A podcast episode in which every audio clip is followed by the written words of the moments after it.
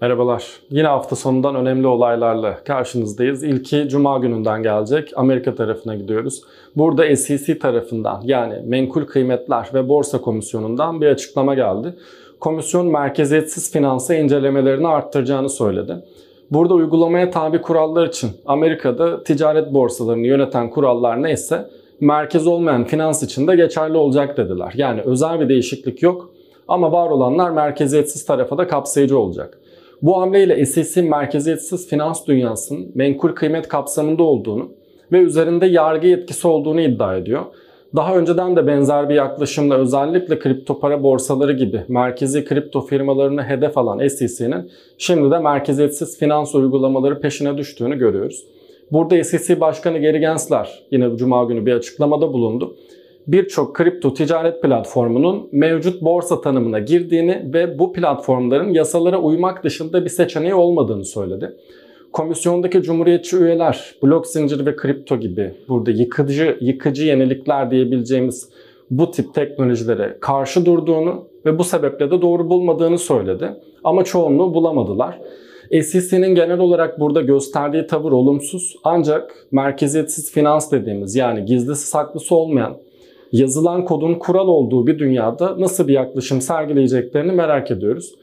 Buradan yine Amerika ile devam edelim. ABD Temsilciler Meclisi Komitesi stabil kripto paralar için yasa tasarısı taslağı yayınladı. Tasarı 2023'te harekete geçecek. İlk büyük kripto mevzuatı olacak gibi duruyor. Geçtiğimiz dönemde yaşanan iki önemli olay vardı. Bunlar bu tasarıda büyük rol aldı. İlki Terra ekosisteminin krizi ki pek çok yasal düzenleme zaten bu olay sonrasında hızlanmıştı. Bilmeyenler için hemen bir parantez açalım. Terra ekosisteminde UST adı verilen ve bir Amerikan dolarına endekslenmiş algoritmik stabil kripto para vardı. Bu paranın şu anki değeri neredeyse sıfır. Yani pek çok yatırımcıyı üzen büyük bir krizdi. Ki pek çok ülke buradan sonra algoritmik stabil paraları yasaklama yoluna gitti. Bir diğer etkili olan olay da geçtiğimiz ay yaşanan USDC'nin 1 doları olan endeksinin birkaç günlüğüne bozulması oldu. Bu da Amerika'daki bankacılık krizi sırasında mevduatların bir kısmı Silikon Vadisi Bankası'nda kaldığı için piyasada panik yaratıp USDC'nin değerini etkileyen olaydı.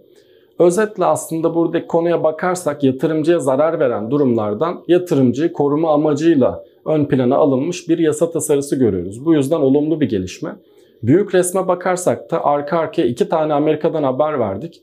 Amerika'nın kripto düzenlemeleri konusunda aktif olduğunu görüyoruz. Son olarak da İsveç'e gidelim. İsveç'te vergi artışıyla Bitcoin madencilik sektörü hedef alındı diyebiliriz. Norveç ve İsveç'in kuzey bölgeleri serin ve ucuz hidroelektrik sebebiyle veri merkezleri için ideal bir ortam. Geçtiğimiz yıl enerji fiyatlarının yükselmesi madencilerin karlılığını etkilemiş olsa da yine de bu bölgeler hala avantajlı sayılır durumdaydı. Şimdi fiyatlarda enerji fiyatlarında biraz normalleşme görüyoruz ama şimdi de vergilendirme konusu devreye girdi. İşler birazcık karıştı.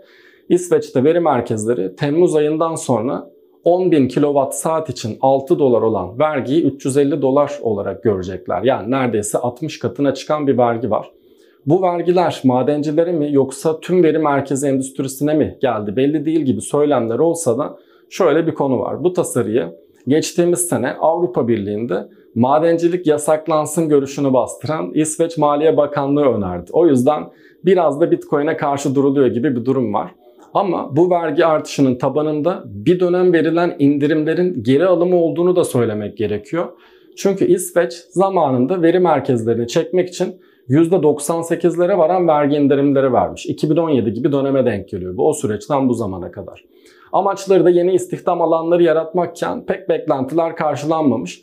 Bu yüzden biraz da verilen indirimlerin aslında geri alındığını söyleyebiliriz. Ama yine de madencilik sektörünün Avrupa'nın dışına kaydığı da bir gerçek. Party